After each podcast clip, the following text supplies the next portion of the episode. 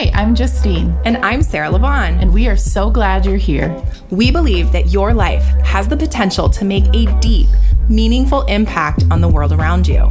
You, as a nurse, have the ability to add value to every single person and patient you touch. We want to inspire you with resources, education, and stories to support you to live your absolute best life, both in and outside of work. But don't expect perfection over here. We're just here to have some conversations about anything birth, work, and life, trying to add some happy to your hour as we all grow together. By nurses, for nurses, this is Happy Hour with Bundle Birth Nurses.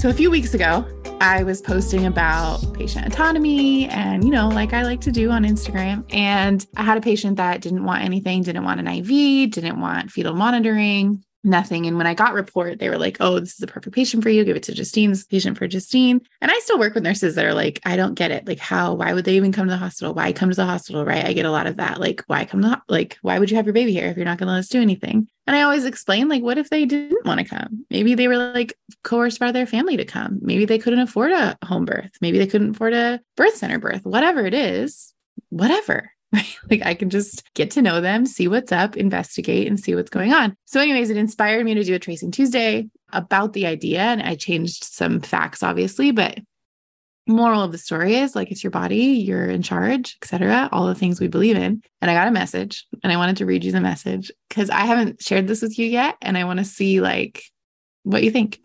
This is so, the tea right here. I'm ready. So talk to us more about going against policies and procedures. And she put in parentheses, former educator here. Curious to how you don't stick to P's and P's and have a leg to stand on if shit goes south. So I read that one first and I responded to that one first. I hadn't even read the rest. And I was like, oh, it's a simple answer for me. It's AMA forms. Like I'm just like, sign the AMA. I'm not scared of AMA and it's not threatening to me. And I'm not like, you're wrong. You have to sign this paper. I'm like, listen, you can do whatever you want. There is a policy here but like you know the education you've been counseled by your team and this is if we want to do this way like no fetal monitoring at all even without an nst like intermittent without an nst we would advise against that but if that's what you want to do we'll have you sign this paper and we'll keep going there's also a form that you can do like declination of partial care I just found about out about that recently. So found that out. And so check with risk management even of like what forms you have in this era era. But for me, that's an easy answer. I wouldn't even know necessarily like where to find that form. Like I've literally never heard of that type of form. But we also have to remember, I was thinking about this the other day that like we function in the larger sphere of nursing in a hospital. like a lot of our stuff, like an AMA form wasn't made for L&D. It was made for like regular nursing. Yeah. And so there probably is a form out there. We just are so not used to using it that like another specialty may know more about too. Yeah. Yeah. So for mine, it's like you search it on our we use Meditech hashtag HCA. So if you're in HCA, it's probably in Meditech and you can find the form, but talk to someone. Someone, someone's gonna know where the form is. Your secretaries are great people to find these forms. They might know where it is. But then she went on to say, and follow-up question, who are we to follow your standards? I'm honestly just curious. Sarah's face right now if you're telling the general public to question and even go against, not set standards legally, what is the right choice? I'm just a person asking Woo! all the questions, which is oh, true. Oh, I have so many, so much to say. So okay, okay, okay, okay right. I'm, I'm just up. the person. I'm just the person asking all the questions. Careful what you share online and what is right with risk management and policy and procedure. You know, we are going to hyperlink the so, patient bill of rights that accompanies our like medical oath. By the way, there's a nursing bill of rights and there's a patient bill of rights. This is made by the American Nurses Association and would be endorsed by the Board of Registered Nursing. Let me start there. Right. So I'll say what I said. We're not making this response. stuff up. Okay. Hello. So I said, totally get it with a little smiley face. I said, we're all about body autonomy over here. And our goal is to always remember that when we work, that we work for our patients and they're our boss. I'm honored to be a part of their birth story. And if they want certain things and understand risks and benefits, then I love to work through it with them. And I put another smiley face. And then I restricted her account and moved her to my requests. Oh, oh my. because well, I have to protect she's my about to get a response. Too. You know what? That is a legitimate thing that we should oh. talk about on this episode of our energy and all, exactly what you just said, but I also want to address yeah. So go ahead. So uh, you're so right. I was talking to my sister about policies and procedures today. I told her I went on a little rant and I said, she's in nursing school. And I was like, yes, they're important policies and procedures, blah, blah, blah. But Jordy, there's also a patient bill of right. And we have to remember that too, because we sometimes forget about that when we get into nursing. And so I'm just excited to see her grow, but Sarah's got so much to say. I'm like, mm, I was stuffing my face as she was talking about that as I'm listening and like making lots of facial expressions. So I am ready to go. Okay. So, first of all, it would be wildly irresponsible for us to make up ish to put on the internet. All right. So, let's be clear. We hold ourselves to the highest standard and everything we get we put out there is for educational purposes only. There is so much nuance in our specialty. There is so much like specifically looking at the patient and taking the patient's circumstance into account. There is no blanket statements across medicine, but particularly across labor and delivery because it's so flexy and flowy. All right, so that's number 1. Number 2 is that not only don't we make up things that we're we're using like we're going back to the basics, right? I, am like, I don't know where to go. I'm like shaking my arms because I'm like kind of excited about this and also like, oh yeah. There is a patient bill of rights that is like the patient's expectations, their rights as a human being. They are not incarcerated. They have, and even those that are incarcerated still have rights, by the way. That's and so the moment you walk into the hospital, we treat them like everything is stripped away. Yes, doctor. Yes, nurse. When really, like, we are a collaborative care team. And this is part of the problem with medicine today in a way that the culture is like, I'm going to tell you what to do. We're going to this. We're going to this. Like, instead of asking permission, well, we can still be on the same page. And most of the time, it's so funny. Like, I'll have birth coaching clients where they'll come in and suggest Pitocin, which by the way, I've already probably given them a warning of that the conversation was coming. They'll ask for time and everybody will roll their eyes in the room and they'll expect that they'll they'll walk back in and we'll have refused Pitocin. And sure enough, the patient's like, yeah, let's start some pit because it makes sense clinically. That's all we're talking about here. And so the really the culture shift that is the push, whether that be on Instagram or any of our programs, mentorship, what we did in Cancun, physiologic birth is remembering back to the basics of understanding. And here's how I would parse out the policies and procedures piece versus the patient bill of rights. They are completely separate. We have our own little nursing and medical bubble that we do have to be held to. We have a standard of care. We have our licensure. We have our scope of practice. We have chain of command that we are required to follow. And no one here is saying that you should not follow those things, including your policies and procedures. Policies and procedures are in place to help set up and standardize the standard of care for how we practice as practitioners. So when there is a doubt or there is a dispute and somebody has a strong opinion about something, you have something to fall back on versus it just being all these subjective opinions about what the clinical scenario is. And I feel like this, I feel like that. No, they're a protection for us but not like in theory you put like a lot of times we put policies and procedures ahead of the patient's needs ahead of their wants ahead of their preferences and not taking any of that into account there is a way where we collaborate on care and yet we've missed it. Like that comment to me is, I don't think is wrong. I think probably comes from a place of a good heart of really trying to understand and being trained within a system where they are so afraid and so ingrained that this is the way we practice that all of this talk is so uncomfortable and threatening because it would be such a big change. And so we want to hold space for that. We want to have grace for that. But at the same time, understand there is a separation between policies and procedures are how we practice rather than us making up things at the bedside.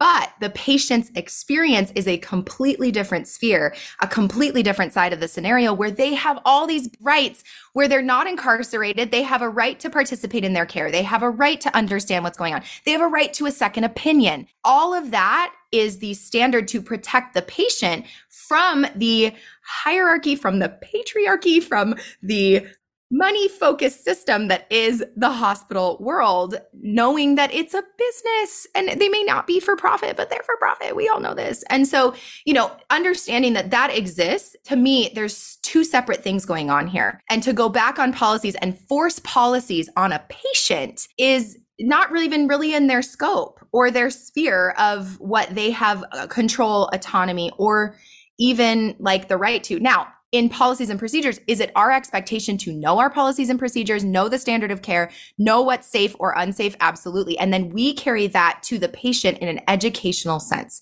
So you say the patient has the right to the information to say, Hey, you're refusing an IV. Here's our concerns here. Here's what this means for you. Here's a few scenarios where that may impact your care negatively. And we are concerned.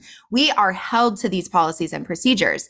But then it's released into the patient's hands. And then mm. they decide what they do with it to turn it back around for their decision. And honestly, if you've built rapport, if you have like a certain trusting, safe relationship and they're not coming at it from an on guard place and you're telling the truth and you're presenting information in a non coercive way, most of the time, guess what? Most patients, exactly, they're going to look at you and go like, "Oh, that makes sense. Oh, I yeah. trust you that you're actually telling me the truth." And so, maybe I should start an IV. And actually, now that I have all that information, I feel safer. I feel more comfortable having the saline lock in place and knowing that my care team is flexible to my preferences. But for us to throw policies back in their face only creates opposition. It only creates division and that disconnect where then actually that's what causes unsafe environments and unsafe outcomes.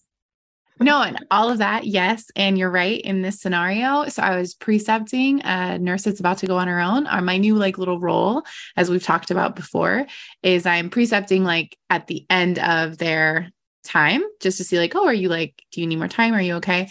And I got, I was so excited that she got to see this. And she was obviously a little nervous because she's new. And I was like, what an honor to be able to like witness like a hot, like a home birth birth center kind of birth in the hospital. And what ended up happening was the patient got an IV, the patient got monitored, the patient got an epidural all by her choice. But because yep. we went in there excited to be a part of her experience and like whatever she wanted. And you're absolutely right. We just talked her through all the things and she got everything like that the other nurses were scared about. And so, what a beautiful opportunity for this preceptee to be able to witness the patient care process in a way that empowers and supports and respects another human being's decisions and also see it shift. Like in exactly that same scenario it's like they they will. If they trust you and they can see that you are looking out for them likely they're going to consider it and they may still refuse. But then what you do is you chart. Patient explained all these different things. Doctor came in, explained all these different things. Patient verbalizes understanding that it causes this if blah blah blah and they understand the risk and they wish to proceed without an IV we'll continue to monitor. And this isn't just a wash my hands throw it out into the world like well screw you. Like I, am annoyed that you don't listen. That instead it's let me continue to monitor you and unflex my care Mm-hmm. within the realm of how do I keep you safe within the boundaries that you've set for your care, understanding the risks you're not responsible for those risks if you've documented the the conversation right? And and there's a certain level of if the conversation has gone in a way that is truly follows shared decision making they know those aren't the cases that are being like sent to court or whatever or the out and honestly honestly probably not the worst outcomes. I don't have numbers on that but i would guess that most of the time when all this happens nothing actually goes wrong. And if there's a shift in status where an iv becomes much more risky, it is our responsibility to begin the conversation again and say, Hey, up until this point, this is where we've been. Your circumstance has changed. And so now the risk has increased our concern has increased and the potential for outcomes, name what they are, has increased. And so we want to make sure you understand that, that if you continue to proceed without the IV or without the monitoring or blah, blah, blah, fill in the blank, whatever it is, that this risk is no longer what it used to be. And so we're going to recommend that now there would be a shift in the way that we care for you. Refuse, it's on them. So going back to, I feel like we've we've parsed that out enough to give people a little window into Yeah, I hope so. and also to understand like where we're coming from because I know that this isn't the first comment that you get. And to be honest, you all like the the the education that's offered on Instagram and social media and all of that and all of the free ish that you get. But those comments coming in have an impact. And that I've heard Justine over the years, and not to out you, but I'm gonna, is that like that makes you not want to participate. It makes you not want to post. It makes you want to give up and run away because we're we're we're humans on the other side of this and we mm-hmm. technically don't have to do any of this stuff. I could just be working in the hospital and so could Justine and you know, and so we take it on. We know it's a part of the like big picture and that comes with the territory. But at the same time, I would love to know from you, Justine, what was the impact? I know you sort of mentioned it, but let's talk about the impact of some of these types of comments from like a back office insider scoop perspective. Well, you know, it's not surpri- a surprise to know they don't make me feel good. And then they immediately make me doubt like, is it wrong? Like, are, is what we're doing wrong? And then I'm like, no, what we're doing is right. Like, we're all about changing it up, man. We're changing birth on earth here. And I just, it doesn't feel good. And I'm an Enneagram nine. And if you know anything about Enneagrams, you know what that means. And if you don't, we'll have an episode here soon but I like to avoid conflict. And so sometimes I don't even, I'll just, especially if they're in my requests, I will not engage. I will delete and I don't need to engage. This person was not in my request. So I opened it up and she can see that I read it, which is much more challenging. But I just res- try to respond back with as much love as possible and no hate because I do think she probably comes from a good place. And because I went back and read our thread too, because I have history with a lot of people on Instagram. And so I'm like, what have we talked about before? And I'm like, I think she just truly doesn't know and is concerned about her license. And I like to reframe it now after our episode with Jen. And if you haven't listened to that episode with Jen Atkinson, you should go back and listen because it's like she's she's afraid of someone getting hurt. Right. And so she wants to first, I think like legally, we think like, oh, she doesn't want to be sued. We don't want to lose our license. But the ultimate goal is we don't want anyone to be hurt. And I totally get that. But we want people to also understand that yes, people could get hurt, but there's a lot of hurt birthing people that have perfect babies and perfect labors and perfect deliveries, but they are still hurt. And it's because of the care they received. So, a freaking men. That's a whole nother episode. I mean, we talk a lot about that. This is like episodes we've had and like potential yeah. for more conversation. Yeah. But I think too, it, it, that is such a good point because it's what's more valuable the potential for hurt or the fact that the patient did feel disempowered and out of control and like a number on a factory roll belt or factory line of the whatever it's called that that that justine i think is such a good point to point out that like we have to be treating the brain as an organ and mm-hmm. while they may end up with a C section, is their brain okay? And if it's not, that has potentially more lasting impact than even a fill in the blank of something else that could happen. Obviously, a death is not the ideal scenario, but that's why we're there to keep them safe. And we're not there to write their story. We're there to support them in their preferences and adjust our care to be as safe as possible and make sure that every decision is theirs, theirs to make, but it comes from a place of fully understanding what that means for them. I think that also brings up a point of just like a boundary for all of us that I, I think is like a good life lesson to remember. I know we talk a lot about this. We've talked a lot about this across the years, but like it's not worth my mental health. And there may be times. And if you're trying to have engage in conversation with anyone, whether it be on Instagram with our accounts or whether it be in life, that like there is an approach likely that may be more effective in facilitating a conversation and probably the intent of this person or whatever, but the impact was that she got restricted in her re- account. And if that were to happen to you, maybe it's just like a, hey, noted in my brain. And also just like there is an approach. And I've had criticism. I had an email come in recently that was like criticizing a YouTube video that I did and talking about losing weight or something and how like I was fat phobic and it was mm. this hmm. whole thing which I don't think I am and I was just literally stating up to date research but regardless it triggered a nerve. And it what like as we evolve as humans we can be faced with circumstances like that and go screw them they suck uh. Or you know, depending on the approach, I think there is a certain level of protection that we all need to be aware of of the energy we surround ourselves with. And if the response was this is going to steal my I know I've had many a time where I'm like I'm starting to read something and I cannot finish it for the sake of my ability to function the rest of the day. And that we all have autonomy over our brains and our bodies for. I told my mom recently when we were we were having a hard conversation and they were it was related to a trauma of mine and I was saying that like I am okay talking about this because I know this has impact on those around me, but I need a heads up. And so for me to set a boundary like that is sort of the same as you restricting an account.